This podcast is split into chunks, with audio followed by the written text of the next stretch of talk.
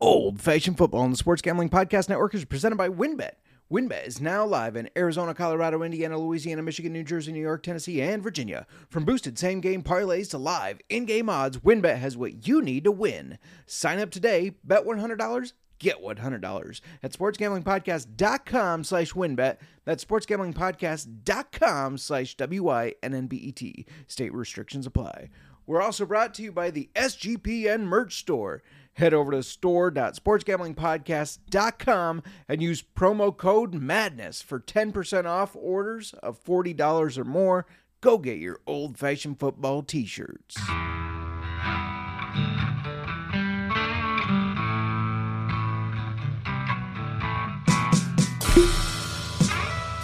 Old-fashioned football.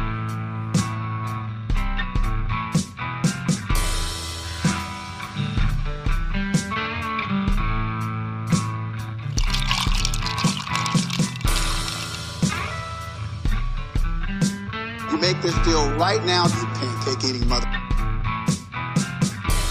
All right, deal.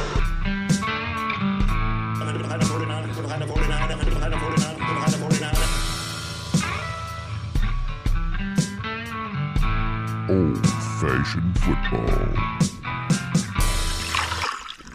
Welcome to Old-Fashioned Football. Good news, everybody. The star of the show is back. First of all, let's talk about the non-star here. No, just kidding. You're listening to Justin. You can call me J Mark. Find me on Twitter at JMarkFootball. But I keep yakking. I gotta bring in the lady who's back in black. Oh no, that's not right. Guess who's back again? Something like that, right? Miranda at J Mark's wifey. Welcome back to the show. We missed you last week, but we're glad you're back. I'm glad to be back, too. I was really bummed about missing last week, especially with how much fun you had. I just would have loved to have been there, but I was in bed, and I could not do it. Yeah, and again, shout out to the guests for coming on. Yes, thank you, everyone who came on and made it such a great show. And we're not done with guests yet. We're just getting started. We got two today. And I'm excited. Yeah, we got our boy, Cody Zeeb. Even though he's a Husker fan, and then we got Gary, who is a IDP Pro, but we will get to what all that means. How are you doing today? I know you're feeling better, but how are you doing in general? Doing great. Yeah. It's weird to be doing our show on a Tuesday now. Yes. So we've officially moved to Tuesdays during the off season. Yes. We'll be back to Monday nights. Well, recording on Monday nights during the regular season. Yeah. So a couple things behind that. One, I am doing two shows now Monday nights. You're a busy man. Yes. The Alt Fantasy Sports podcast, where we talk XFL Fantasy Football, and the XFL Gambling Podcast Recap Show is both on Monday night. Check those out. But yeah, so it was hard to fit all of those in. There's so much football. XFL, USFL starting in April. Yeah. And I couldn't be more excited. And CFL, where now my boy... I didn't even mention the CFL. Brian Scott is a Toronto Argonaut. Yes, he was signed. Yes, I'm very excited for Mr. Brian Scott. If you've listened to me in the football world, you know I'm a big Brian Scott fan. But or if you live in the Mark household and you hear about it all the time, you know he is a big Brian Scott fan. Yes, Adam referred to him as my man crush yesterday, so I would have to agree with that. Good assessment. Yes. So last week we talked common fantasy football league types. This week we're going to be talking uncommon ones, which is going to be fun. They're crazy. They're different. They're unique. And I think if you're as competitive as I am, it just takes it to a whole nother level. Some of these leagues that we're going to be talking about. Oh, for sure. And they are crazy, but they just add more strategy, which I love. Oh, that is the best part about fantasy football. It's the strategy and how you're going to beat all the other teams. Yeah, that I know that's always your focus, how you're going to beat, especially me, isn't it? Yeah, you're one of my targets. Yeah, because I'm hard to beat. I get it. You have to strategize for me. I think, no, we're not even going to get into this right now. Well, before we continue on, why don't you tell us what we're drinking today? Today, we are drinking something special, something that was sent to us. Yeah. By none other than your boss's boss. Yes. It's weird to say that now. He's John. He's now my two-up. Your two-up. He was my boss at one point. He's still kind of my boss, but Michelle's my main boss, I guess. Your main boss. Yes. The main boss. The boss lady. Yes. We are drinking Whistle Pig Piggyback Rye.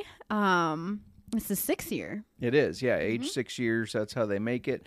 Yeah. Huge shout out to John. Thank you so much for sending that. He just kind of randomly asked for my address, and I didn't exactly know why, but after I got it, obviously I knew who it was from, thanked him, and he said he just wanted to help support the show, and that was a way he thought of supporting the show, and that's exciting because he didn't only send us Whistle Pig Piggyback. No. He also sent us Uncle Ernest 1884, I believe. Yes. The bottle is downstairs. I apologize. Well, we got those, and then 2 days later, we had our niece and nephew, so it's like, let's put the whiskey downstairs away from the kids. We don't need a counter full of whiskey. Right, making us look like raging alcoholics. Right, but we will have that on the show next week.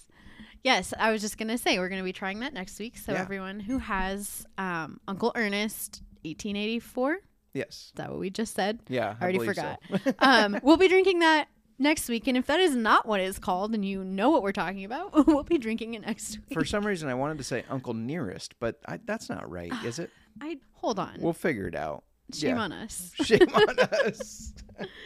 Well, when you have so many whiskeys, I guess. No, that's not an excuse. It's mainly because we haven't tried it yet. That is why. Because I haven't done my background research. I haven't done any of the stuff. Which, I gotta admit, was lacking a little last week without you. Maybe it was just the site for Calumet Farms, but I felt like I talked a little bit more about horses than I did whiskey. So it's Uncle Nearest. It is Nearest. Okay. Uncle Ernest, Uncle Nearest. And what did you say? Didn't we get 1856? You said 1884. That's what I said. It's not 1884. I don't think so. Maybe I'm thinking. Wait, no, there is an 1884 small batch. Yes. Yeah. Okay, never mind. Well, we don't know what we have. We forgot. We'll go check it out. We'll get it for you before the end of the show. Yeah. We are going to take a small break to give a shout out to our sponsors. WynnBET is the official online sportsbook of the Sports Gambling Podcast Network. WynnBET is active in a bunch of states, and there are tons of ways to win, including live betting and same-game parlays, a.k.a. WynnBET's Build Your Own Bet. March Madness is almost here, plus plenty of ways to win, getting down on the NBA, the NHL, and the XFL. Sign up today to receive a special offer. Bet $100, get $100. Limited to state availability. And of course, for our DGens only, if you hit the biggest long shot parlay of the week, you get $1,000 free credit. There's so much to choose from. All you have to do is head over to sportsgamblingpodcast.com/WynnBET so they know we sent you. That's sportsgamblingpodcast.com/WYNNBET. Offer subject change, subject conditions at WynnBET.com. Must be 21 or older and present in the state where playthrough WynnBET is available. If you're someone you know has a game problem, go 1-800-522-4700. All right. Well, we talked about common league types last week. Now we're going to talk about uncommon league types. And why not bring in the guy who let me know last week that he was in 65 different fantasy football leagues. It's crazy. Mr. Cody Zeeb, how you doing today? I'm good, Rod. Rod, wow. I'm so used to recording Rod all the time. Jeez. No, I'm great, Justin. Right. I take that as a compliment, so yes, that works for me. That's a good compliment. Absolutely. So yeah, 65 league types. My dad said, is that all he does is fantasy football? He said, no, he's got a job. He's married with a wife and a kid. Yep. And he goes, does he not like them? I love them. I spend a lot of time with them. And then whenever I'm not spending time with them, it's all fantasy football all the time. I can't imagine setting your lineups for 65 leagues. It is a process. I've gotten it down to a pretty good science. I have a list I keep. So I go through, I'll start setting my lineups as early as like Tuesday. Then I'll just kind of make notes on players like, okay, this person's questionable. I got this here, I got that there, need to make a decision here. So it's not perfect. I've gone back and been like, oh fuck, I forgot to do that. But it's okay. I've made a pretty good system for the most part. Nice. So this first league type we're going to talk about is called a vampire league. Now, I know all you Twilight fans are excited to hear that, but it has nothing to do with Twilight, Miranda. No. So in a vampire league, one player is the vampire. A lot of times when I've seen these, it's the person running the league, which I hate because it's like, why don't we just randomize it? Don't just say, hey, I want to be the vampire. Right. But anyways, the vampire, and you can correct me if I'm wrong here, because I've not been in one yet, even though I really want to be. Vampire doesn't get to draft. Everybody else drafts, then he or she build their team off their free agency, right? Yeah, yeah. And so the way we did it actually in the one that I'm in was we used a randomizer, to set the draft order, and whoever got the last pick in the draft, they become the vampire. Nice. And so then, yeah, basically the commissioner went in and set all their picks for the draft. You know, players like Tim Tebow, players that aren't in the league anymore that are still available, Sleeper, and that's their roster.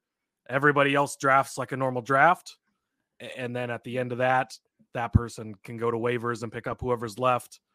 So from there on out, basically the way it works is they play, everybody plays a normal schedule like normal. If the vampire beats you, they can steal anybody off your team.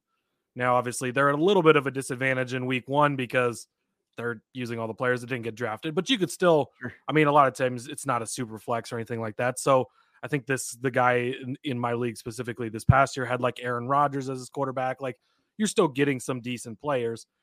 And then different ones everyone is kind of different. Some don't allow any transactions for non-vampire leagues. Ours was, we had a fab budget and we all had $100 to spend, and they had like $10,000 or whatever. So basically, They get the waiver wire. If they want somebody, they just bid $101 and nobody else can outbid them. And so that's how they're building their team. And then, they beat somebody has a bad week, you beat somebody, you can take any player off their roster. So, they have CMC or something and you end up beating them, or Jefferson. Once you start beating people, your roster can improve very quickly. So it is a lot of fun. I think it would be most fun to be the vampire. I haven't been the vampire yet. I was just going to ask you if you've been the vampire. Right. Because if you haven't, then, you're just kind of playing in a regular league, right? Mm-hmm. And trying not to lose to that guy. But for the person who ends up being, and that's why I think you don't just let it be the commissioner. Like, it has to be randomized to who gets to be the person, because that's the most challenging and most fun position to play in the league. Yeah, for sure. Would you say that it's hard for the vampire to win since they have to pick off the free agency to start? Or yeah, it's definitely not easy. It takes some time, and you have to be patient with it.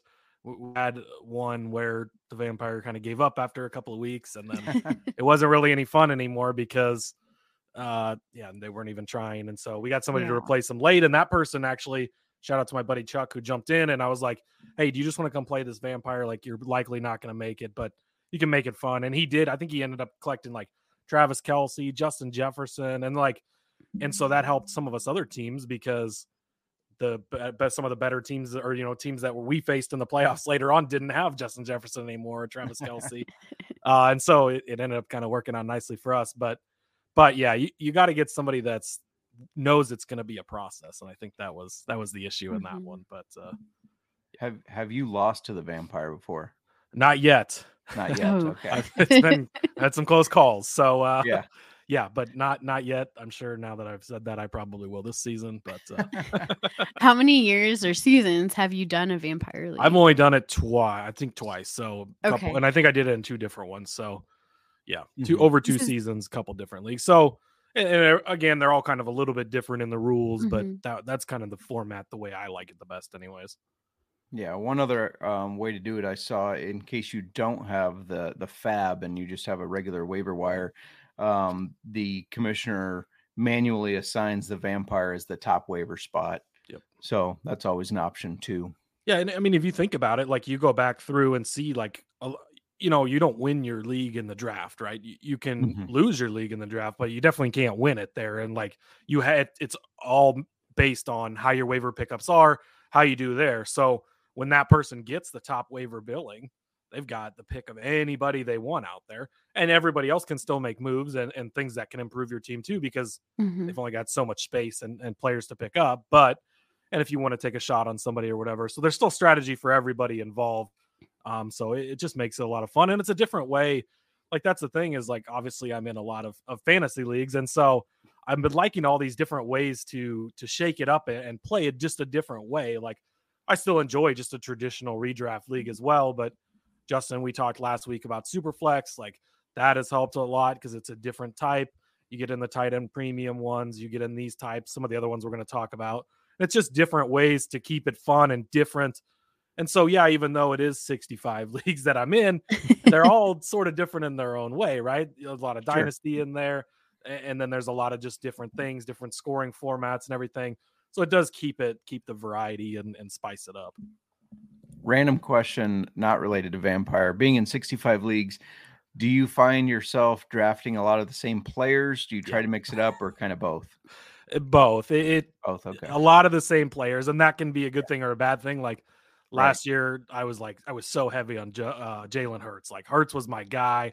I was all in. That worked out. I was also very heavy on Trey Lance. That didn't work out real well. So it's a good and bad thing. But I do catch myself. I'm actually doing a startup draft right now as we speak. It's a slow draft, but I've been trying to, like, pick different play, like, get shares of guys I don't have as much of, just to, like, shake it up and have a little bit of variety and spice, just because I like to change it up a little bit sometimes. But how do you keep track of that? Like, do you just go off of the apps? I feel like I'd have to have spreadsheets. Yeah, well, it's a whole system I have built, but mostly on the apps, mostly on Sleeper. That's the best platform. There's a few other leagues that are here and there, but and then I'm a big, like, notes on my phone guy. I keep notes for everything. And so, like, I have different notes for, like, different leagues. And then, like I said, I keep track of my injured players and my potential start sits and all that stuff throughout the season. On your iPhone, right? Yep, that's right. Of course. You got to go iPhone. Just team iPhone. Team iPhone. Yeah. Every time I get a text from Justin on that little green bubble, I shake my head. Yeah. By the way, I feel like there's a pattern here, because I feel like when we talked last week, you were doing a draft then as well. Yeah, well, yeah, and this is so it went so well that most of the guys in that league wanted to do another one. So It's most of the same people, and we're doing a different one. So yeah, that's cool.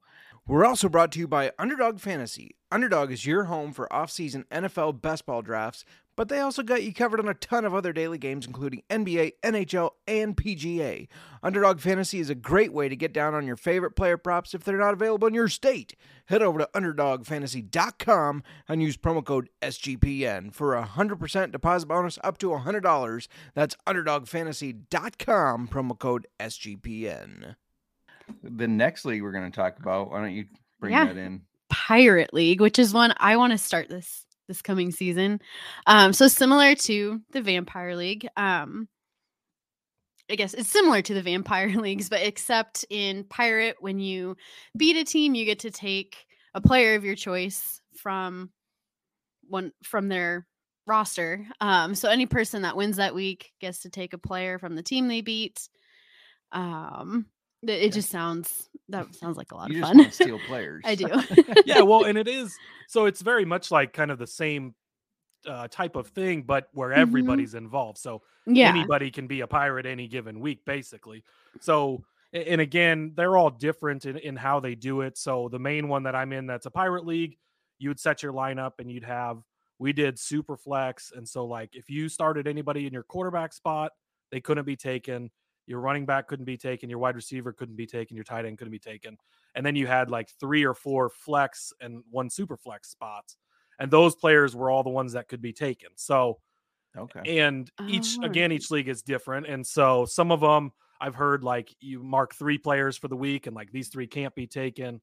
Some it's just open season. Like, anybody can be taken. Yeah, I want to do an open season. Right. Yeah. And then ours, we didn't have to submit a lineup. So you could not start a lineup if you thought you were going to lose, but you got to be careful, because if you do that too many weeks, you're not going to steal any players ever and get better. B, you're going to keep losing, and then you don't make the playoffs anyways. So there was a lot of strategy to it. And it would get pretty intense. And there was some times where I think there was one game where I beat a guy by like 0.2 or something. And like, that was the difference in me having, you know, not only did I get to keep my player that he doesn't steal, I also get to steal a player from him. And so it's a huge swing, like just because you barely held on for the win. And so it changes really quickly, because if you win on a week, you get to not only keep the player that they could have stole, but you get to pick up their player as well.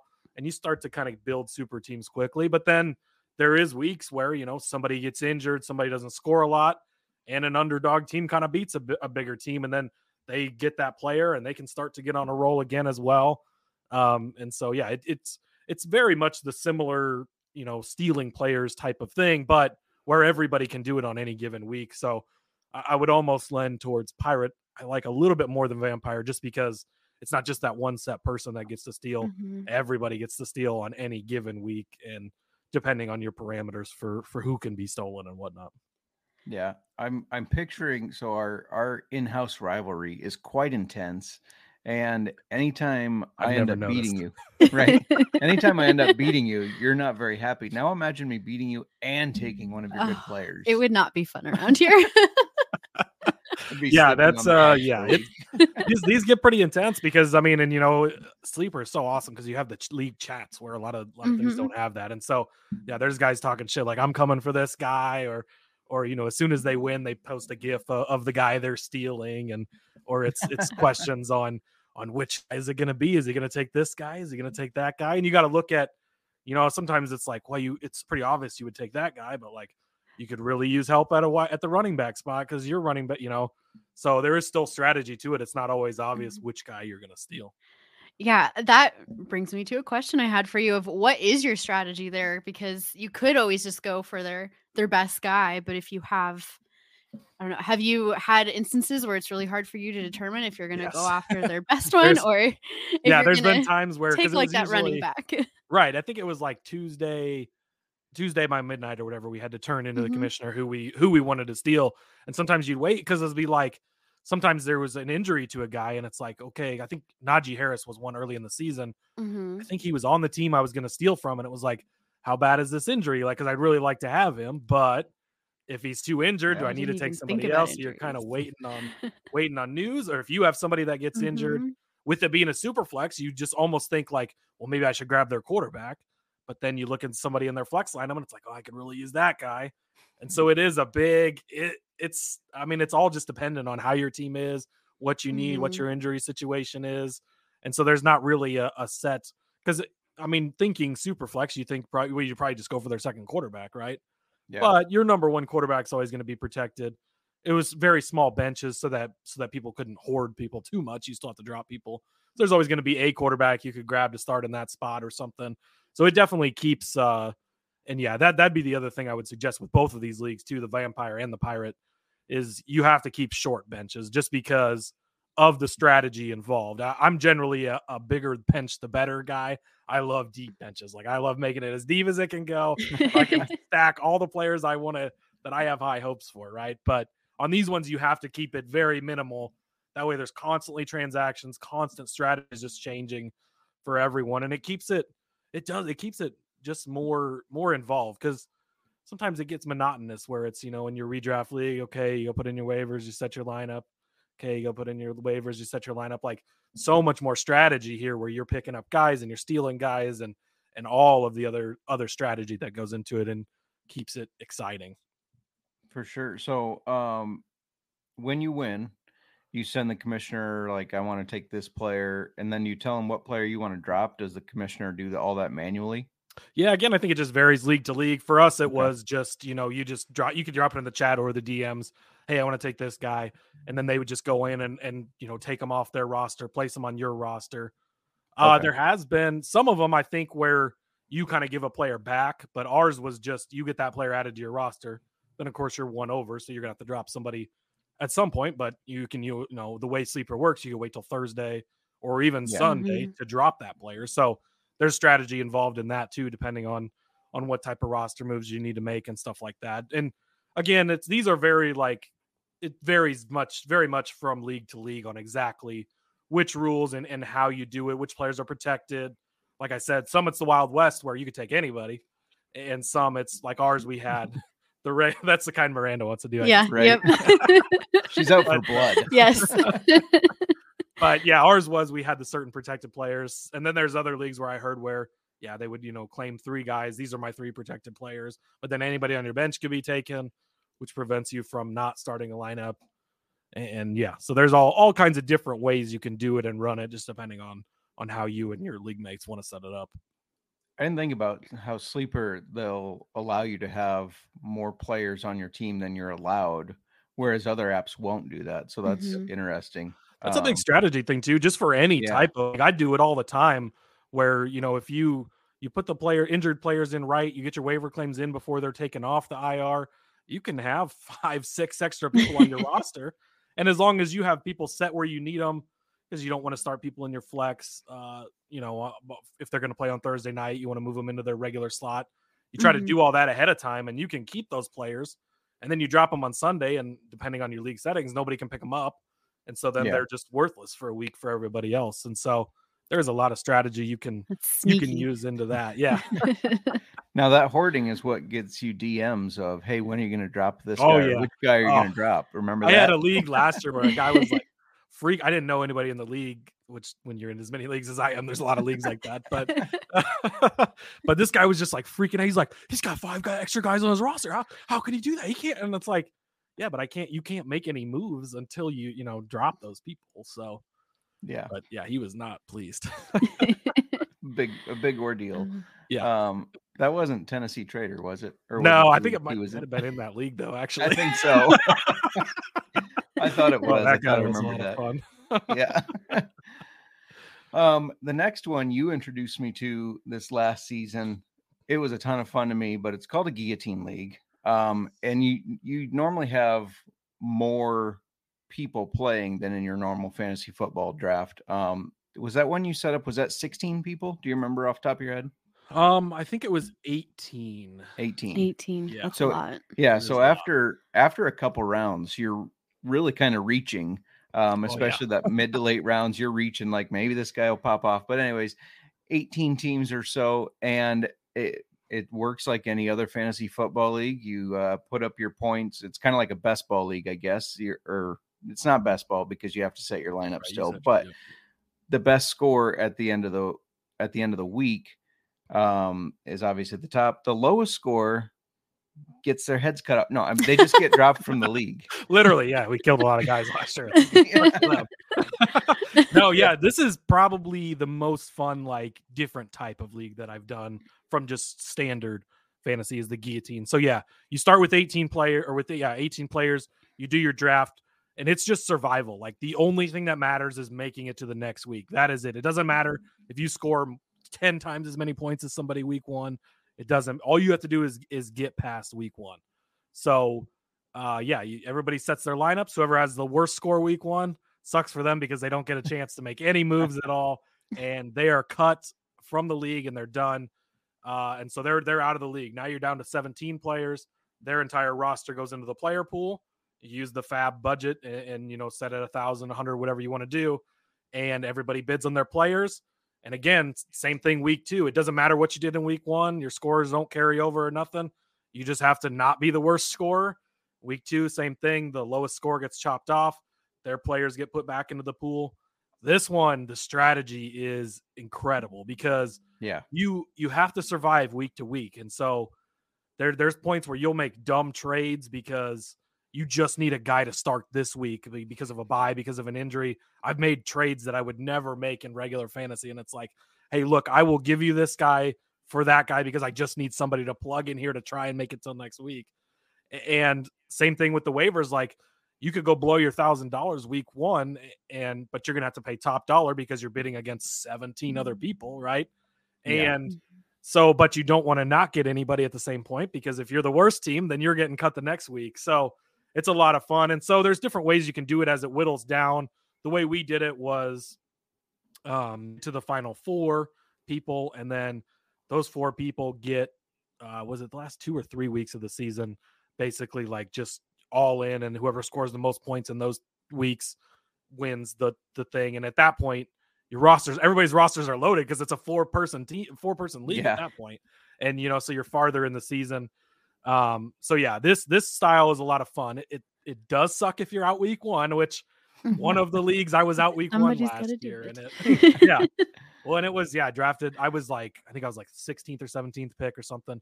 Trey Lance fell way down there. I was like, you got to pick a quarterback pretty early because it's a lot of teams, right? Yeah. And so I took Trey, and he obviously shit the bed week one. And so I got chopped. I had $1,000 left in my fab. I never got to use any of it. And it sucks because that's it. Your season's over at that point. So you definitely don't want to get out early, but if you make it, and even if you don't make it to the end, like the farther you make it, every Monday night is like a sweat because there is two or three people at the bottom and they need this to happen and that to happen.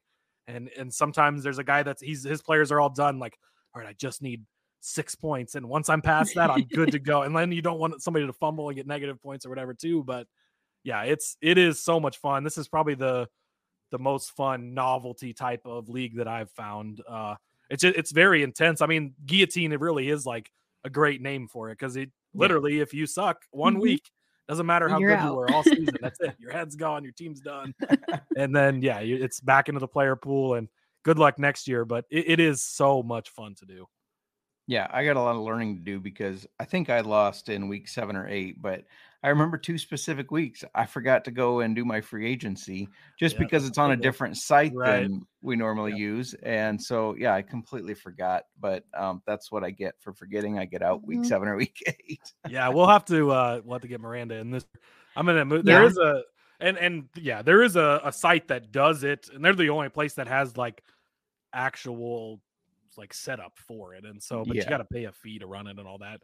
I'm going to move it to Sleeper this year. And just put the work in as the commissioner to just go through and cut people and unassigned teams. And you can do it. It's just a little more work, but it is a lot of fun. I highly suggest trying it. It is, like I said, the most fun, different type of league that I've done. Just it's so intense. And that's what cranks it up again. Like not that fantasy football is ever boring, but sometimes in the redraft league, it's just that week to week type of thing. And this one, you know, if you lose 1 week, whatever, who cares? Like this one, like if you lose and you're the worst team, that's it. You're out. Yeah. This is another league that I want us to start too. So like this, we're going to be in a lot of leagues next year's guys. Right? Well, I'll move it up to 7 or 8. I'm in 5 now. So you got a long way to go to get to 65. I know, not 65, but 7 or 8. We're going to do a family league that our family wants to do. There you go. Yeah. Nice. So we're going to. I'll have a feeling if we want to do a pirate league, Cody will join us. I'm down for all 3 of these leagues. Let me know. Just warning you, the pirate will be open season. Hey, I'm good with it. I can adjust to whatever the rules are. I have no problem. She says that now after 2 weeks, if she loses 2 weeks in a row. When her top 2 players are gone, she's going to hate that decision. Yeah. We'll see. We'll see.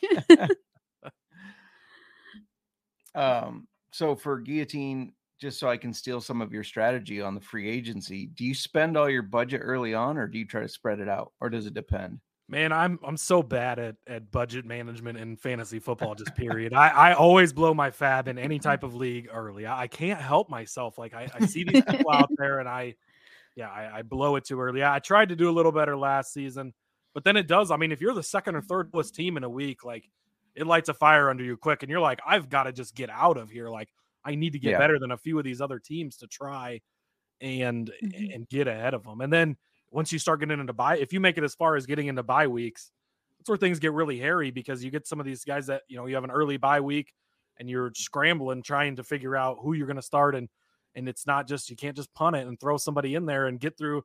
Oh, I got all my players are on bye week 6, whatever. No big deal. Like you got to start a team because if you don't, you're done. So it's I've seen it work both ways. I've seen guys blow it early and they got really good players and they made it all the way through. I've seen guys that still have like $900 with like 2 weeks to go. And I'm like, you fucking spend it just to spend it. Like, stop holding on to it. You can't take it to the grave with you. Just spend it. Right. But see, I think so.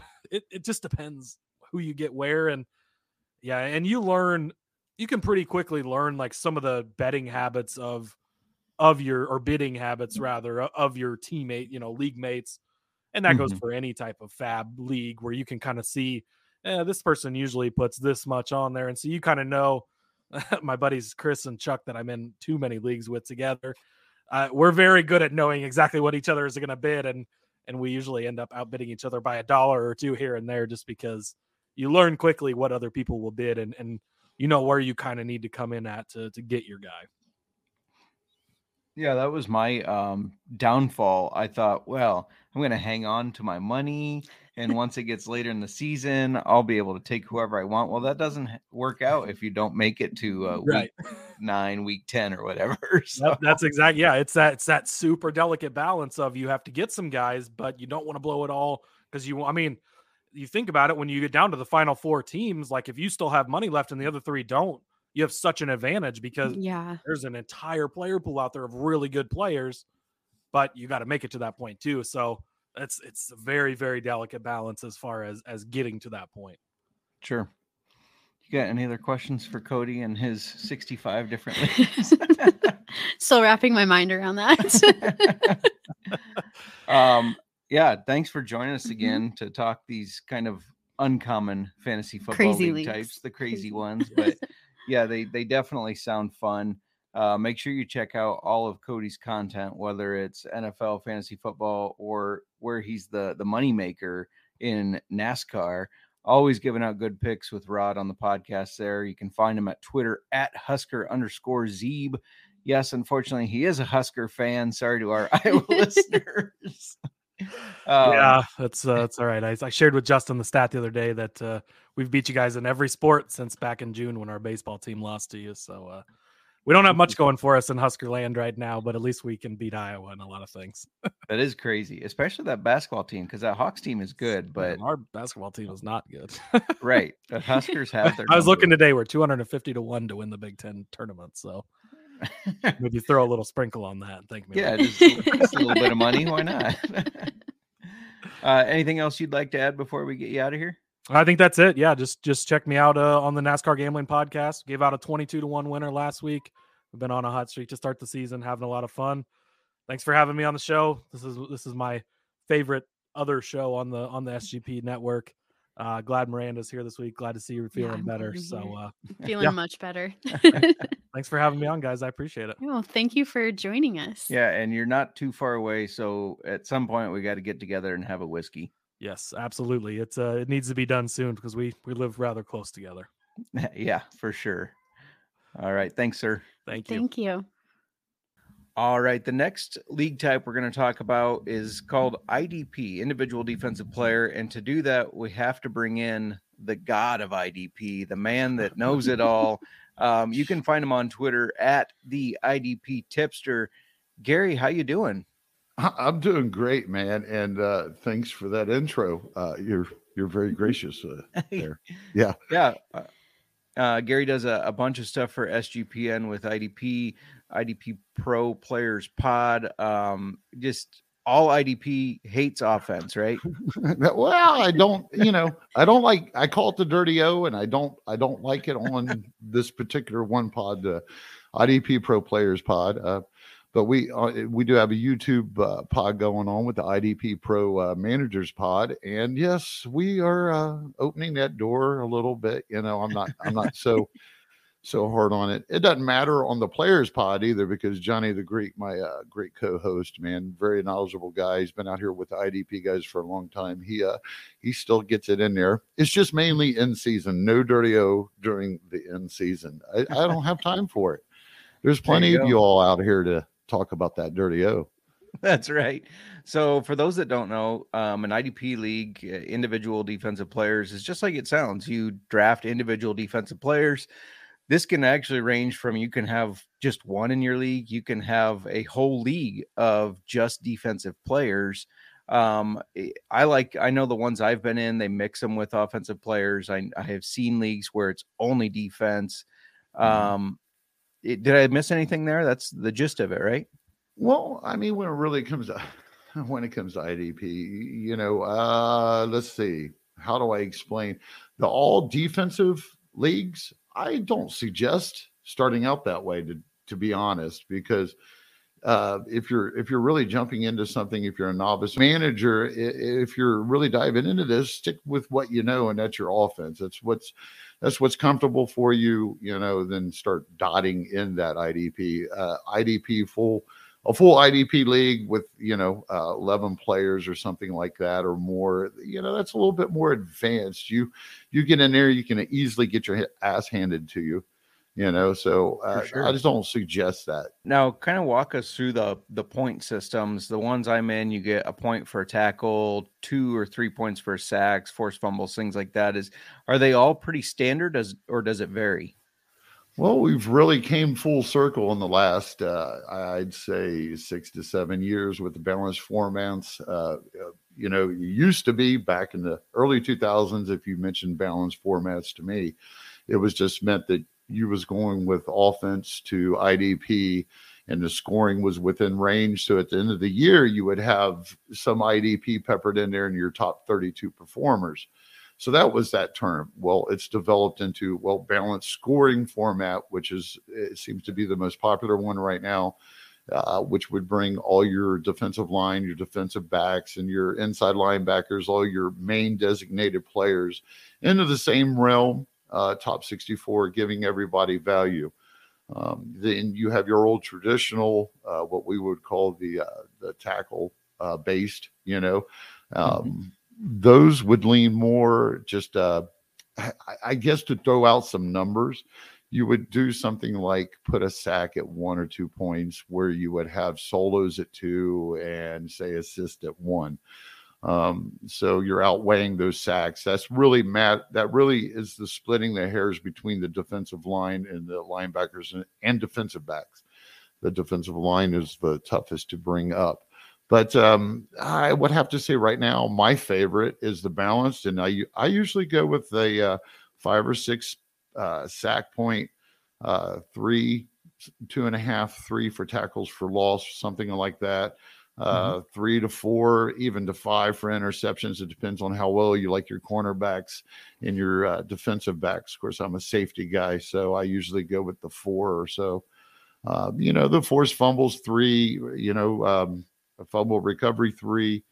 I stick with my solos at 2, and I like my assist at 1. And that's like a nice balance where I'll get at least 3 or 4 to 5. Maybe it depends on the seasons of the offensive players, believe it or not, on how many IDP I have in the top 64 to 32 at the end of each season in my formats I play. Do you only do IDP leagues, or do you have some where it is offenses players? Well, by rule of thumb, yeah, I promote IDP just as well as anything. Sense. So, I mean, but there is one league that I definitely do play, and that's the Scott Fish Bowl. I mean, it's for charity and everything like that. And I don't want to say an anti-superflex or nothing like that, but I'm not into super duper playing all these guys across the board. You know, I think the IDP is the actual next step of the learning the harder strategy to play fantasy football, I guess you could say. Superflex to me is just, you know, I mean, you're just playing to your favor to begin with. You just get an extra couple of guys that, you know, I don't know, you could stack with. I don't know. Just not my thing. Maybe it's because I'm no good at it, too. How many IDP leagues are you in? You might be surprised. I mean, after years of just, you know, averaging 50, 60 or so, I cut back a few years ago, especially after starting writing in 2017.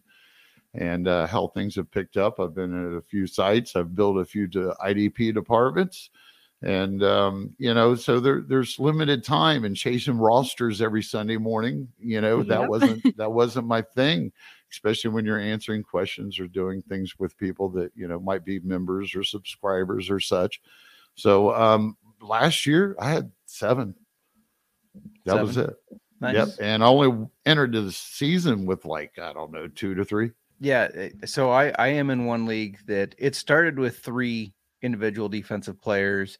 They cut it to 1 because they're just, people aren't willing to put the time into the strategy behind it. I love it. Okay, I mean, just tell them to take it all out. Just this is the reason.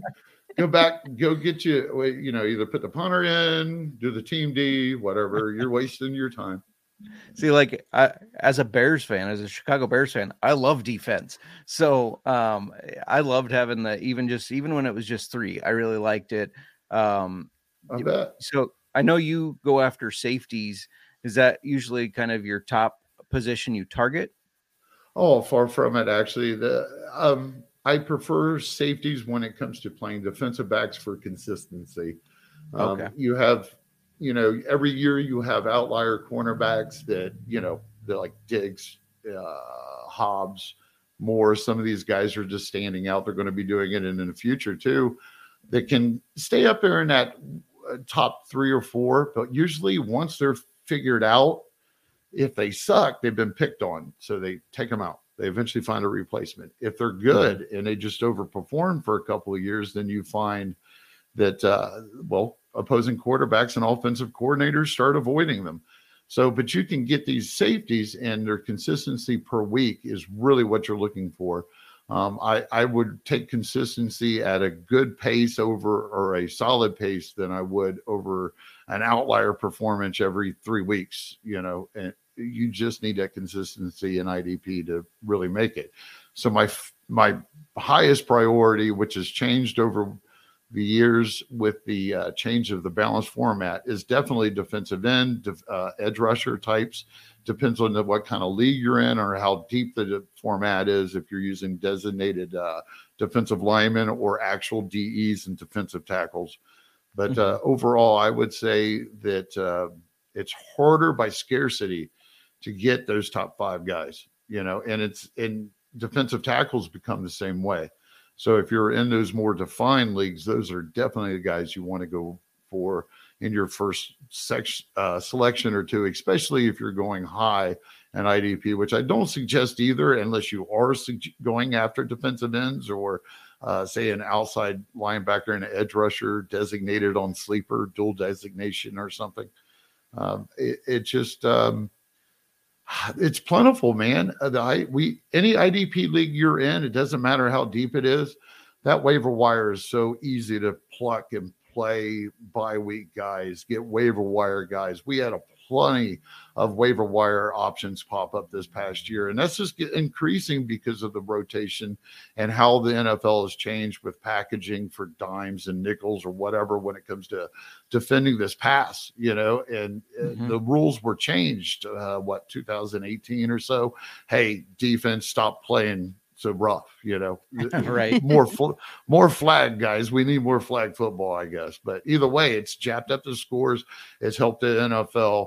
It's made better. At first, I wasn't real happy with it, but it's made better IDP. I think that's an advantage if you like being active. IDP is the way to go because tell me how many breakouts a wide receiver or running back do you get on average a year? An offense, 3 to 4. I mean, realistically, on average, that you can use in a standard size league, IDP, last year, we probably had a dozen. As someone who, I guess for me, I don't have experience in drafting an IDP league, who would you say are your top three defensive players that you go after? I would have to say off the top, it's going to be Maxx Crosby, defensive lineman, defensive end for the Raiders. He just had a huge season this past year. He didn't lead the league in sacks, but he had some ungodly number, which he had been putting a lot of pressure on players or on the opposing quarterbacks for the last couple of years. He just hadn't been hitting home.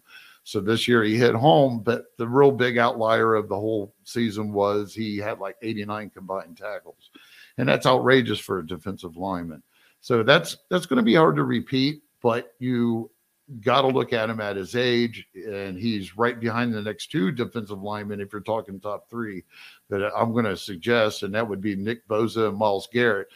Technically, you can take all three of these guys in any order. These are well-known, established guys. Bosa led the league in sacks last year. He's not a huge, what you would say, combined tackle monster at all. But I mean, there's those tackles for losses is always going to be there.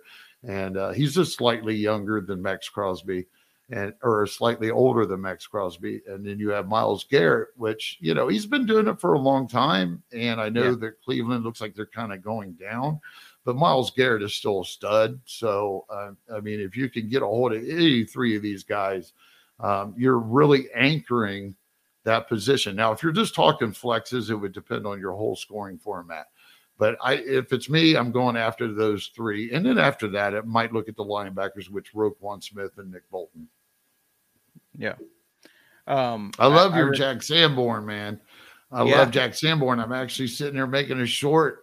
That's what I'm in the middle. I've got the last little one for YouTube. Yep. I love Jack Sanborn. I think that he's in a position to really get that second opportunity this next coming season. And is he going to be elite? No. But, I mean, I think he's going to be an on-par solid guy that's going to be to absorb and perform and run that defense. He's got that Wisconsin pedigree. You know, looking at his four-year stats, you got to love this kid, wasn't it? I mean, in like 38 games, 168 combined tackles or something. You know, I mean, that's not crazy over a four-year period, but apparently he might have had some injury or he was just a spot starting at the beginning. But he's got some awards on his belt, too. I think he's being undervalued right now.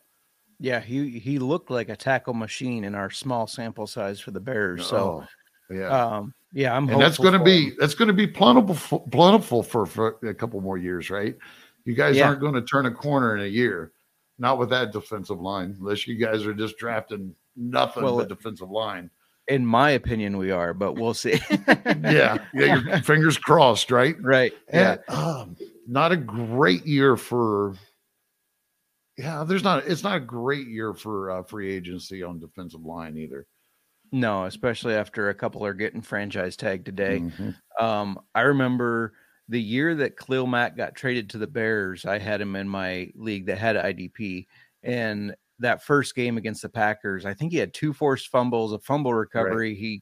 And you should have heard them complaining like, "Oh, he outscored my quarterback." It's like, well, sorry, that's not my fault. I mean, that's just it. A lot of people, when it comes to playing the game, you know, you got to have an open mind about it. When you come in to play the Dirty O and learn fantasy football to begin with, most of these people, you know, probably didn't have an inkling of actually playing the game, just probably watching the game, right? Sure. So everybody basically started out the same level, not knowing, you know, on the average Joe, not knowing exactly who to win with. You know, you had a little learning curve. I couldn't imagine most people walked in just as a guru.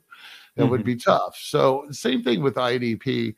The main mistake I think that's made, and I try to preach against, is don't ever put IDP before your offense. You always draft your starting offense first. Maybe even go ahead and get yourself a depth person. If you've got a startable weekly running back sitting there, and just because you got your offense, I don't give a shit if it's Maxx Crosby, Nick Bosa, Myles Garrett. I don't care who it is. Go ahead and grab them, because I'm telling you, it's going to work out. And as long as you're active and the season begins, you're going to find nearly the same production somewhere. And that consistency of IDP and that near production will make a huge difference, backing up a great offense that you can just kick ass with, that you are comfortable with, that you know. And if any offensive injuries happen, you've got replacement right there. IDP, you don't need replacement necessarily on your bench. It's on the waiver wire. Just go look, be a little active, and you'll dominate with it. Yeah, for sure. And speaking of gurus, Gary is the guru of IDP. A lot of great content out there with the pods, the writing, everything. Follow him on Twitter at the IDP Tipster. Posts everything there. Got a link tree so you can check out the pods, whether it's Apple or Spotify. But before we get you out of here, I know you're going to be doing something special this year for raising money. Why don't you go ahead and talk about that a little bit? My wife had breast cancer, and we found out exactly 2 weeks before COVID started. And it's been a long process. About the same time, I had some other things in fantasy football life, I guess you could call this, going on, and the community really came together and helped support. You know, they gave positive vibes, is what I like to say. And I also had some tipster leagues that I've had going on since like 2017. That basically during the first part of the preseason or right before preseason, I just throw out these standard size leagues, just try to get interest, make it easy, standard format, lean on the offense for the novice or somebody wanting to try it, and just fill the leagues and just throw it out there on Twitter, which is my main social source, and just let people experience it in a non-competitive, hopefully, or non-risky way, not having to join in with their buddies, whatever that pressure might be, just join in. And if, you know, you won, then at the time I had subscriptions to where I was writing for some in-season contents, Start Set app that I just had this past year. So I would give that award out for the following year as an award. If you just made the playoffs, that's all you had to do. Play the game. In the playoffs, it was 12 team, and I think I put like 4 to 6 in. So I'd have 4 to 5 leagues. Well, this is just developed, and I've wanted to do it over the last couple of years when I started another new league. It's a keeper-type league, and I got some guys in there on MFL, my fantasy league, and got it solid, but I just kind of hadn't got it started. So in the process, my wife, thankfully, you know, she did have her breast removed and she's clear of it, but we still fight a lot of chemo, after effects, radiation after effects, whatever. All of these things have taken a toll on her body. And so we're still going through a lot of things, you know, just the after effects. We're actually, you know, going through some scans right now. She just recently had some water on her lungs. It affected her heart. If we hadn't gotten her into the emergency room the day that we did, it probably would have it not ended well. And everything points to after effects of the chemo and treatment for cancer. So it's an ongoing process. And I know that the National Breast Cancer Society has been huge. It's been huge for years. But, you know, I want to do my part. So I've combined my tipster leagues for the novice, and I've combined it with some IDP pros at the MFL level. And what I do now this year, just starting out, this is my first year doing this with this main league, which is a 16-team keeper league. I'm asking people to donate $5 just to play. Now, I had some previous owners. Then I've filled in a couple of new people this year that was nice enough on Twitter to donate, to join. I don't hold anybody to this either. I just offer the information. I put the link on the site as easy as that. They can go to the National Breast Cancer Awareness link themselves. So I have nothing to do with it. I don't know if they do or not. I could give a shit less, because the money that I paid for the league and the money that I put into the pot for the top 4 winners, I would have been donating that anyhow. You know, I mean, we have ongoing bills, of course, with ourselves. Thank God for the insurance that we do have. But I mean, I happen to be in a position this year that wanted to do something, and I would have probably donated this money myself if I hadn't invested it into getting the awareness out there or getting anybody involved. And I got great guys at IDP Pros. I got great guys that were past managers, and they've been great about it. And the couple people that's joined has been great about it. And I'm hoping to fill with like 4 to 6 tipster leagues this year, asking people for as little as $1 donation. I could give a shit less if you do. I want you to play IDP, but I will ask you. I am not shy. I will ask you to help that foundation, help my wife, help anybody out here that might be going through that with a loved one or personally. I mean, after seeing what women going through, going to these chemo treatments and going through everything, you know, I know there's a lot of cancer out there, and I hope we beat it all, but we have to start somewhere. And I really, for my wife's sake, hope it starts with breast cancer. Yeah, we hope so as well. I think it's safe to say you can go ahead and put us in a spot for one of those IDP tipster leagues. We're looking forward to that. And don't, I was planning on circling back and asking Miranda if she wanted to jump in, because this would be a perfect situation. And especially if you know your offense, the other's going to be cheesecake. Mm-hmm. Yeah, no, I'd love to do it. I am this coming season. We are jumping into more leagues that we haven't tried before, different league types. And looking forward to it. All right. I'd love that. I'd love to have you both in one of those, not on the same team. She's too competitive for that. She doesn't want me taking any credit. No. Nope. But yeah, everybody go check out Gary's leagues.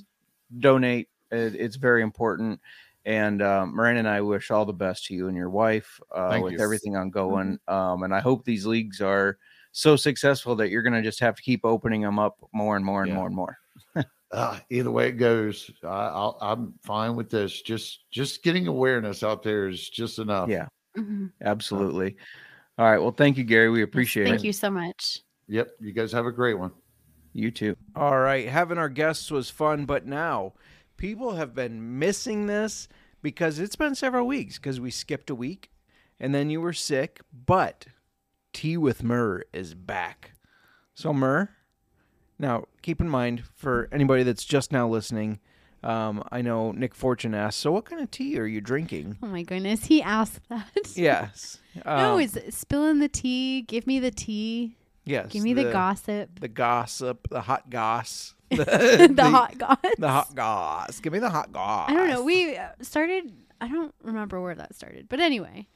I do. It was a show we were watching, but go on. Okay, well, there you go. I won't admit to the show or that I was watching it. I'll save you. He was married at first sight. Okay, I was going to say I will save you your dignity here, but never mind. All right, go on. Okay. So I have to hit on the fact that it was being reported yesterday that Derek Carr signed a 4-year deal with the Saints. Now, to my knowledge, the terms have not been disclosed, but ESPN is saying that Carr gets $60 million guaranteed at signing and another $10 million at the start of year 3. They are, like, rumors are reporting, I guess, that this deal could get Carr up to $150 million total from this contract. That's a lot of money. It's a lot of money. Now, I don't think the terms have fully been released or anything like that, but that is still a lot of money. And don't the Raiders have to be a little pissed that they're getting nothing out of him, or that they got nothing out of him? Or do you think they were just ready to move on? Probably a little B, but yeah, I mean, they said you can go ahead and explore a trade. Well, sorry, you're getting there? I was going to, because I was going to say, for those of you who are just joining us on this topic or who haven't been already following the Derek Carr drama, with the Raiders, he was his guaranteed salary of $40 million was locked in as of February 15th. So prior to that date, unless he was traded or released from the Raiders, they had to give him $40 million. Now, they did release him ahead of that deadline, as he wouldn't waive his no-trade clause that was built into his contract. However, just before that, though, the Raiders and the Saints were in trade talks, and the Raiders even sent Carr to the Saints for a visit. Long story, go ahead. They told him he could visit teams. But the Raiders and the Saints had trade talks. Before they sent Carr to the Saints, they had to discuss probable trades. Yeah. You know, like, of what they were looking for in a trade before they sent him there. He goes there. He comes back to the Raiders after that visit. He decides he's not waiving his trade clause, so they have to pay him his guaranteed $40 million or release him before February 15th. Obviously, they released him, which made him free to negotiate terms with any team he wanted. Right. Ahead of the March 15th date for free agents. Right, yeah. So if you listened to us weeks ago, I felt it was obvious that this was going to happen, because Carr wasn't, like, he's going to be a free agent, or he was a free agent as soon as the Raiders released him. Well, he obviously had interest in the Saints. They had interest in him. I had this feeling that a deal was going on behind the scenes and he was going to end up with the Saints. Yeah, I mean, you called this when you covered it on the last Tea with Myrrh that we talked about this. You said he's going to go to the Saints, and I guess fantasy football wise, we think Carr is pretty decent. Well, now yes, your uncle, who's a Raiders fan, is not high on Carr. He even made the comment, like, you clearly have not watched him play. No, I've watched him play for my fantasy league. Right. Like, in terms of he's gotten me points. And I've been thinking about that comment since my uncle said that. And I was like, well, he is a good fantasy quarterback, though. Right. That's the difference. Like, he's not playing. He's playing shit for the Raiders, but he is getting us fantasy points. And part of that is they play from behind a lot in the past several years. But yeah, it's very interesting. You have to imagine that Carr and the Saints had some sort of back deal going on. But yeah, very interesting. Yeah, and that contract too. And I read somewhere, and I'm not, like, don't quote me on this because I can't remember the exact numbers, but this past season was like his third lowest for passing yards or something like that. I'm not quite sure. Well, that's because that. But it was a bad year for him. He only threw it to one person, basically, Devontae Adams. Really interesting. I know we're a fantasy football podcast, but we do work for the Sports Gambling Podcast Network. Yes. At one time, Derek Carr was 11-1 to go to the Saints, meaning if you had listened to Miranda and put $10 on Carr to the Saints, you'd be looking at $120 right now. Bringing us back to the tea that I'm dishing here. Somehow this is bringing us back to Aaron Rodgers. Oh, come on. Can't get away from this guy. I know, but I have a feeling he's going to be a regular around here, Justin, unfortunately. I may or may not have started following him on Instagram because of, I just feel like I'm going to get some for cheese and rice. Get some news from there. Anyway, Aaron Rodgers made headlines today and may possibly go to the Jets. Now, before we get into that, I have been waiting for something to come up with Rodgers. As many of us know that he was doing a darkness retreat for the last, like, in this last month in February for 4 days. And he said he was going to be using that time in the dark to think about his future, whether that means retirement or not. He basically left everybody hanging on whether or not he's coming back next year. He's back from the darkness, and I immediately went and looked him up on social media when I saw articles circulating about Rodgers to get some deets on his retreat, because the big deal that was made about it, there has to be something out there, you know. And I went to his Instagram, and it did not disappoint. He quickly came back from his darkness retreat, and if you follow him on Instagram, you've likely already seen the brief footage of the documentary he took part in called Awake in the Darkness. It's on YouTube. Calm down, Justin. Okay, we're going to take a brief pause because I feel like I don't want to dig myself a dark hole here. I am nothing I'm hole. Saying I'm not against darkness retreats. I think they're cool. I think they have purpose.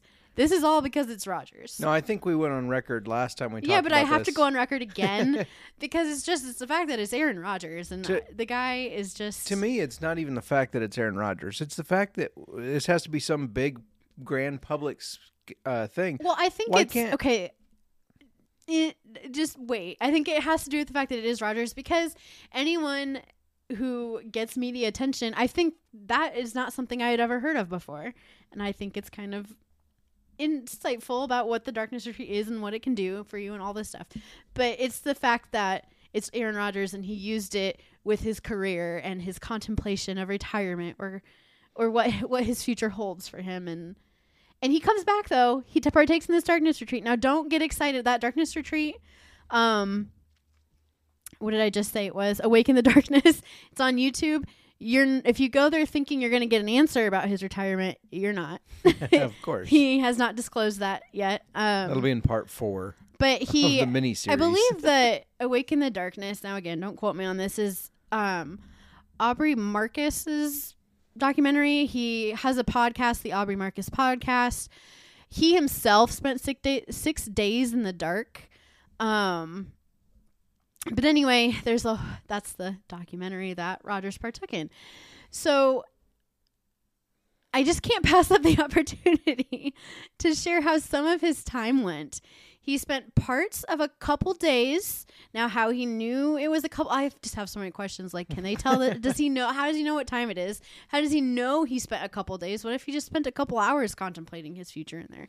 Who knows? But he spent parts of a couple days imagining what it would be like to retire, and then what it would be like to continue to play.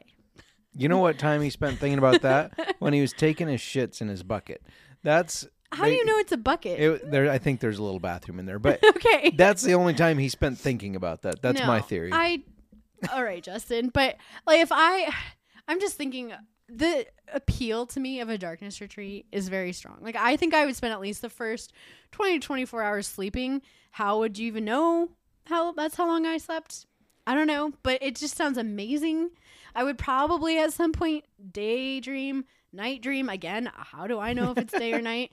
What like would be like to retire? Because Justin, I'm ready to retire. Me too.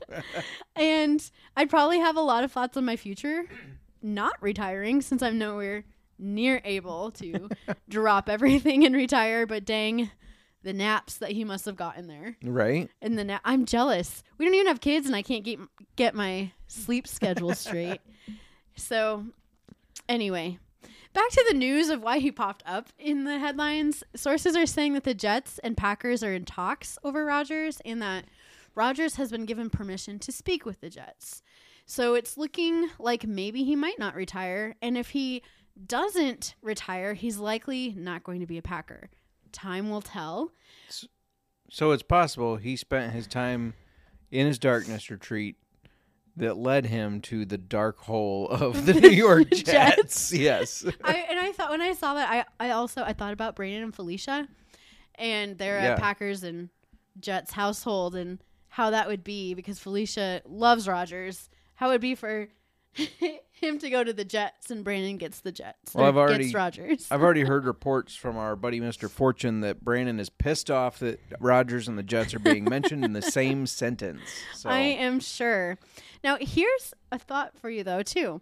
Former Packers third-string quarterback Kurt Benkert is predicting that Rodgers will either be a New York Jet or a Miami Dolphin. What the fuck does he know? just hear me out here. And he's leaning more towards being a Dolphin because of the warmer weather and the roster talent that the Dolphins have to be Super Bowl bound. So maybe Rodgers is going to pull a Tom Brady and move to Florida to finish out his career in some nice warm weather. And speaking of Tom Brady, Justin. Yes. As if we expected anything else, there are rumors that he could unretire. Again, I did this whole thing with Gronk, and I'm not going to say, oh, yes, he's coming out of retirement because I was wrong about Gronk. But rumors were going around during the NFL Combine that Brady might come out of retirement and where they were saying he would go. So look out, Rodgers, because if your former backup is correct, and you're looking at Miami, you may just have some competition with the GOAT, Tom Brady. Heck, maybe Miami will get both of them. Maybe they'll have Brady and Rodgers. But that's just a rumor. That's what I'm here for. He does have an entire year or NFL season before his contract with Fox starts as an announcer in the fall of 2024. Brady does. Yeah, Brady does. Yeah. Mm-hmm. Well, I got a couple comments. Yes. I did see Brady did answer the rumors by saying, people that are talking about me unretiring have never adopted a 2-month-old kitten, which he apparently just adopted for his daughter, because like he doesn't have enough money to pay somebody to take care of a kitten. But okay, breaking news: Tom Brady adopts a kitten and can no longer have a career. Right? Like, that does it. That's it. Can I just can that be my excuse to retire, Justin? Can we adopt a kitten and I have to retire? Well, like. He was fine having kids in the house and taking care of them and playing football, but a kitten is too much. And then just the Rodgers thing, like we all know my thoughts on Rodgers. Mm-hmm. I don't like him. It's the publicized thing. Like I think it was Joe Thomas, the left tackle, just released a statement a couple days ago that he contemplated retirement and he's decided he is going to return for a 17th season. That's all you fucking need. That's really all you need. I don't need this long, drawn-out saga. Or to partake in a documentary that hints at your future, but you're not really coming out and saying it?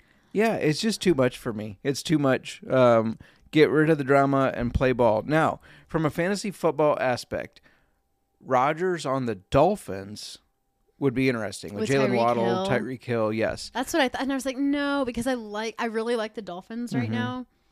The Jets, on the other hand, Breece Hall. Yeah. They do have Garrett Wilson, who's a good receiver, and they have a really good defense. So I could see success there too, but I don't think Rodgers is going to be any better than he was.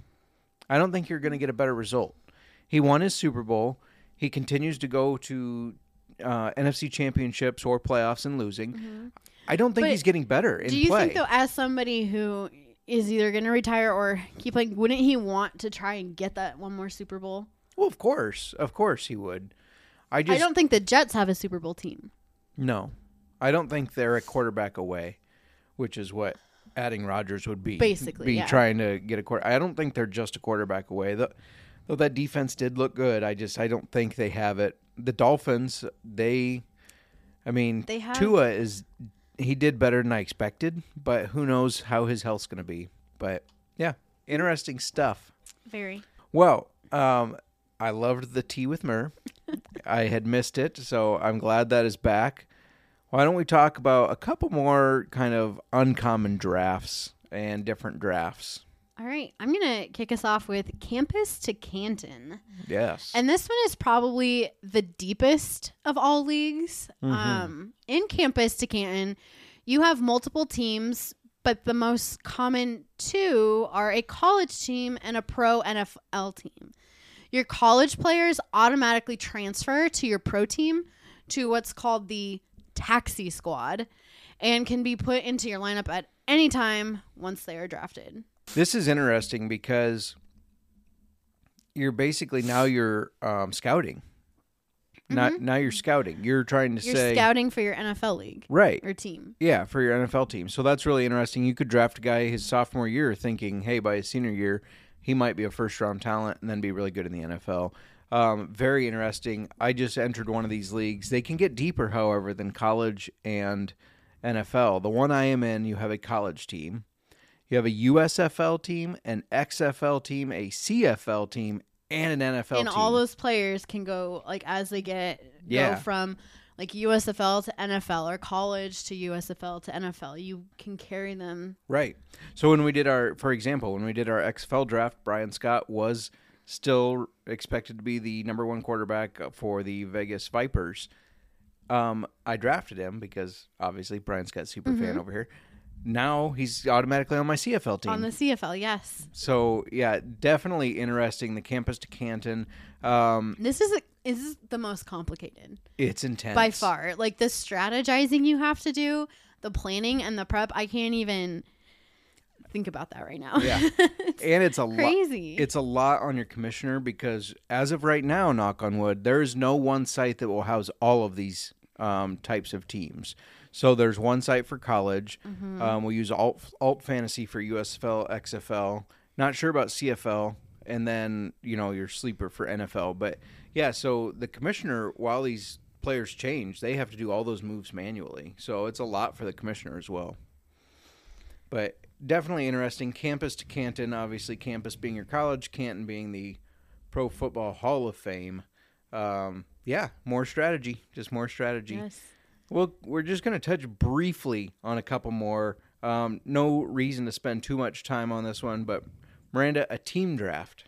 Yes, where you can only draft players from one team. So I'm assuming you draft the team you want, and then that's your players. Those are your players, and you start your lineup based on that team. Which is great if you have like a super team, if you think of teams like, well, we talked about the Dolphins. They had two top 10 wide receivers, though. Quarterback wasn't as great. Running back, definitely not good. Tight end, terrible. So, it's difficult. I mean, I'm thinking about the Bears. That besides Fields, you would not want a Bears team. No, you wouldn't. You would not. Yet. Draft. Yet. As a fan, you can't do fantasy football as a fan. Yeah, you got to take your fandom out of it. Yes. Yeah. That was something I learned right away. Yeah. Quickly. Yeah, excited to get the Bears players, and then until you weren't. Did that one my very first season. Never again. But yeah, it's interesting. This is more of, I have done this once, just as a fun thing with Fortune and Byerly, and I think that was it. I think we literally just had three people. We each picked our team and saw who would do the best by the end of the year. Mm-hmm. So not as common, but something you can do. The other one is a conference draft. This is where you have split conferences of AFC and NFC, and you can only draft players from whatever conference you're in. Yeah, so like you would have five teams in AFC, so five in the NFC. Yeah. And so you would have separate. Yep. Like, I guess you draft together, but you just can't pick from. Right, yeah. From the other team, mm-hmm. Yeah. So, and it's interesting because you can only trade within your division. You yes. can't, you know, so that adds a little thing. A little how do you, how, it. I guess, how would you go about choosing who's going to be AFC and NFC? So there's a couple different ways you could just, you know, pick like, mm-hmm. oh, hey, AFC has my favorite team, so I want to be there. Or it can just be a random thing. Just like your divisions, you know, sometimes there's a north-south or whatever. You I just think we do like random. In our leagues, we'd have to do randomly. Yeah. Make it fair. Yep. That's crazy. Yeah. The last one is called Time Machine. Now, this can be with any type of league. It's basically a style. So the Time Machine, it's an interesting one that I hadn't heard of. It could be done in multiple styles of leagues, but with the caveat of Time Machine. So Time Machine usually gives you 3 to 5 Time Machine tokens or uses where you can switch one player out of your lineup and a bench player in once a week. Yeah, so like say your player in your lineup got 0, your bench player got 25. Sometimes. Right? Well, we've all made the bad decision. Well, yeah. Like, well, we've that's all been part there. Of it, though. Like, yeah.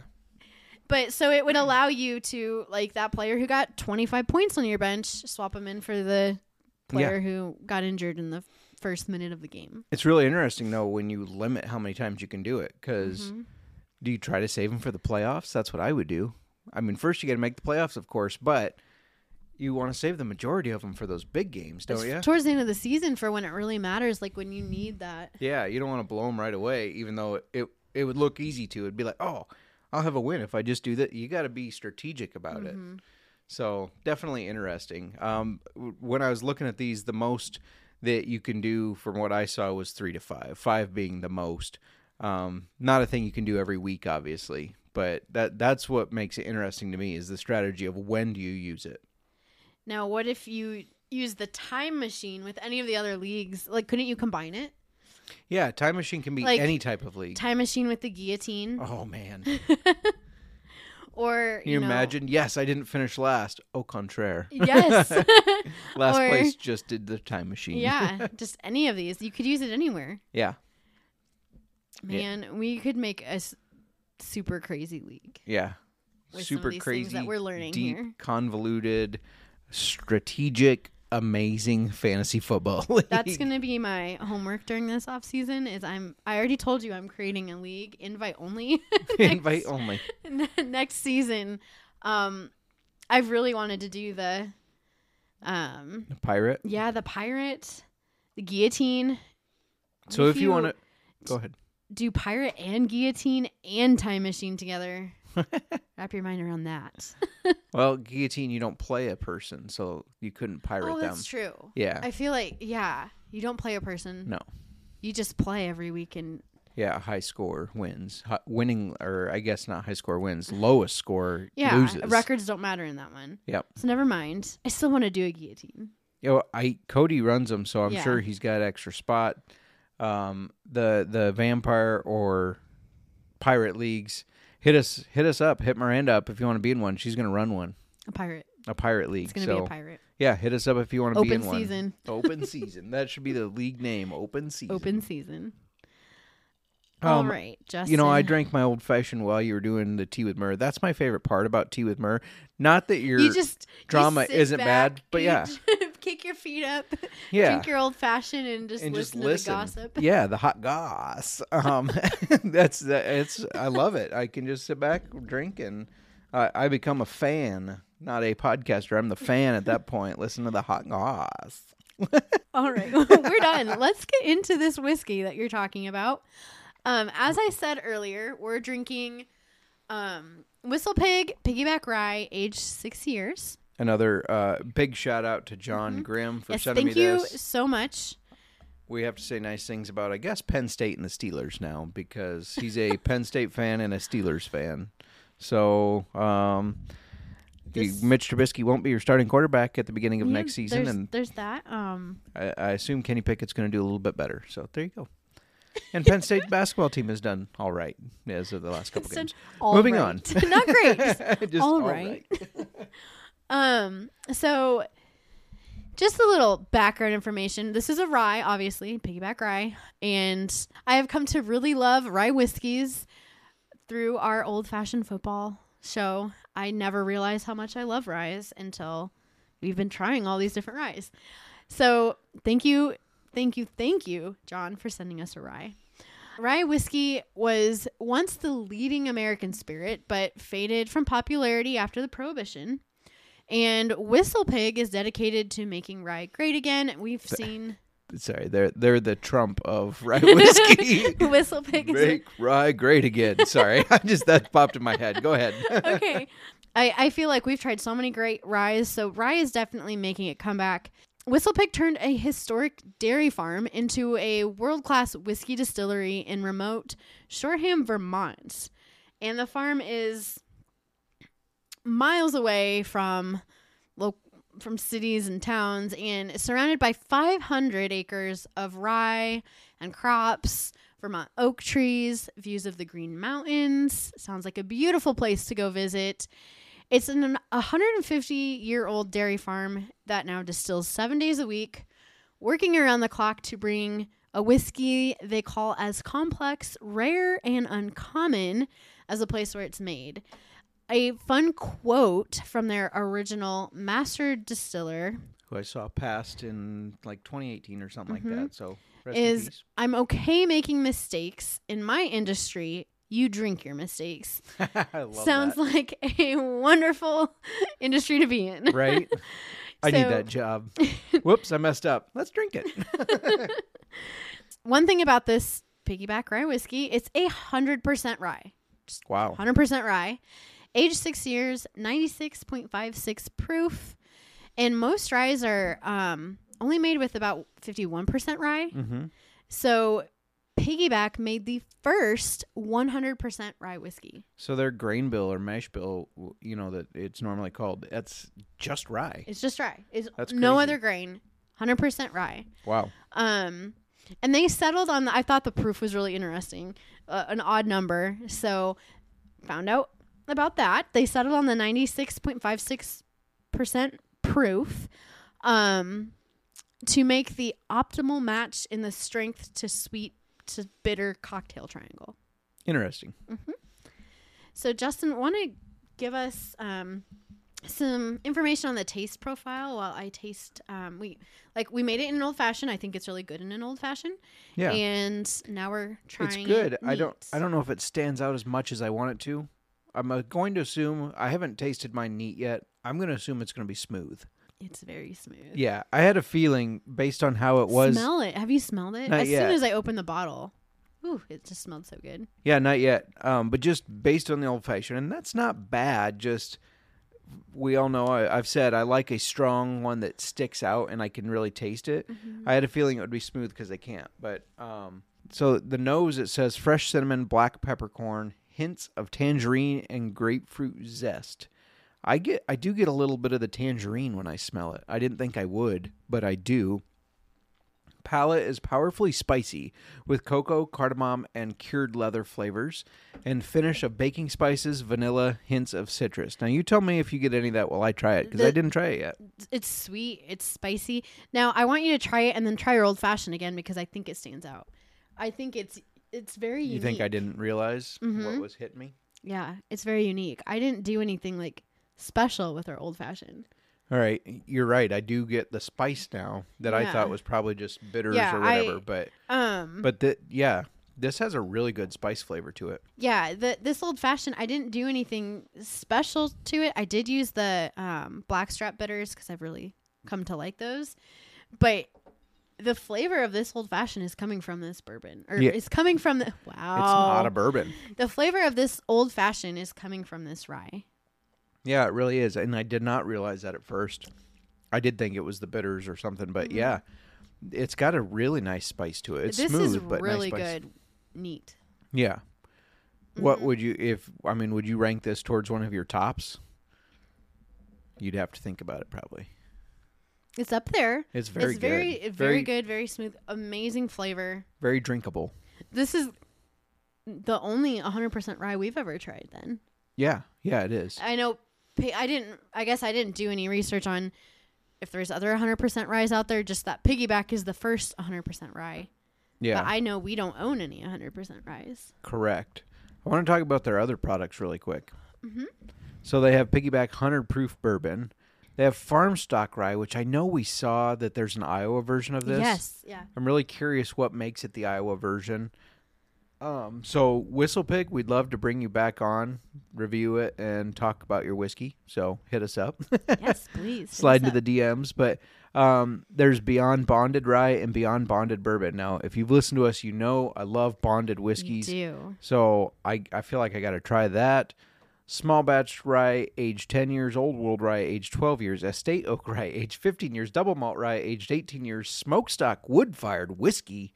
Ooh. Single malt, aged 21 years. And the Boss Hog, Siren Song. I feel like this is something you would like. The note is orange blossom and floral notes. The palate is cinnamon and clove, fading into black cherry, finished with jammy fig and rice spice. That does sound really good. I figured that would be something kind of up your alley.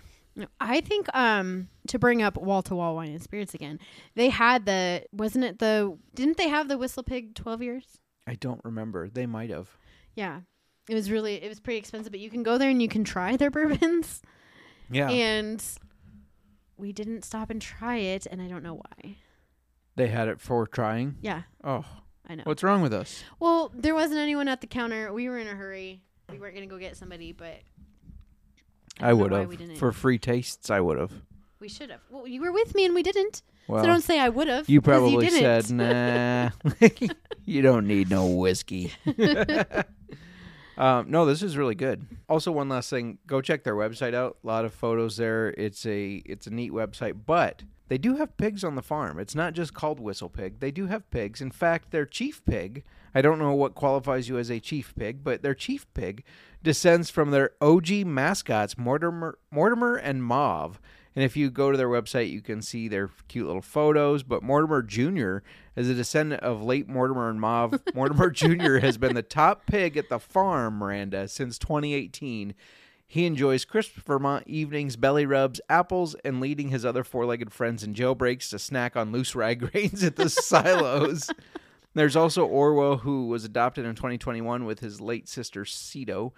Today's sole protege and heir apparent to the Whistle Pig Farm, he shows great potential, if some vanity on account of his namesake's recognition of pigs as being the cleverest of the animals. Animal Farm. Yes. So, Winston Churchill, I saw there was a quote where he said, dogs look up to us, cats look down to us, pigs look at us as equals. I thought that was funny. But no, this is very good. I really like it. No, it is. This is a very good one. Yes. Thank you to our guests. Thanks to Cody and Gary. Yeah, we had such a good time. I know I missed last week, and I'm so bummed about it still. And Sean specifically said he won't come on if you're on. So, no, I'm just kidding. Ouch. But yeah, we had a great time having Cody and Gary on. I did want to circle back to Gary, our IDP guru. We are obviously going to sign up for one of those IDP drafts. Yes. And donate to the National Breast Cancer Awareness Foundation. However, even if you're not interested in signing up for one of the IDP drafts, you can still go and donate, because I think it's a great cause. Even if our listeners out there right now, just go to the National Breast Cancer Awareness Foundation site and donate $1.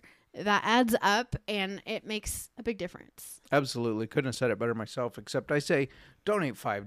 Donate $5. We can all pitch in $5. Inflation, $1 is nothing. Right. Yeah. So. Donate $5. It is a great cause. Mm-hmm. And we're going to have Gary back at some point.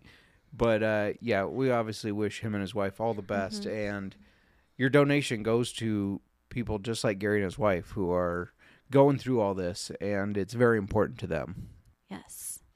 That's all I have. Did you have anything else to add? Great point at the end there. Glad you brought that up because that is a great idea. I know our fans can come through, our listeners, whether you're fans or just listeners. Maybe you just listen and you're not a fan. I don't know. I hate this show, but I keep listening. Yes. Next week we'll be drinking Uncle Nearest. Nearest, not Ernest. Not Ernest. He made an earnest living making bourbon, but 1884, I believe. And so, yeah, grab yourself a bottle so you can try it with us. That's all we got. I don't even remember what we're talking about next week. We might not have decided, but we'll figure it out. It's going to be good. We will have tea with Myrrh. That's all that matters. Miranda, how's your old fashioned going? It's gone, Justin. Going once. Going twice. Sold. Old-fashioned football.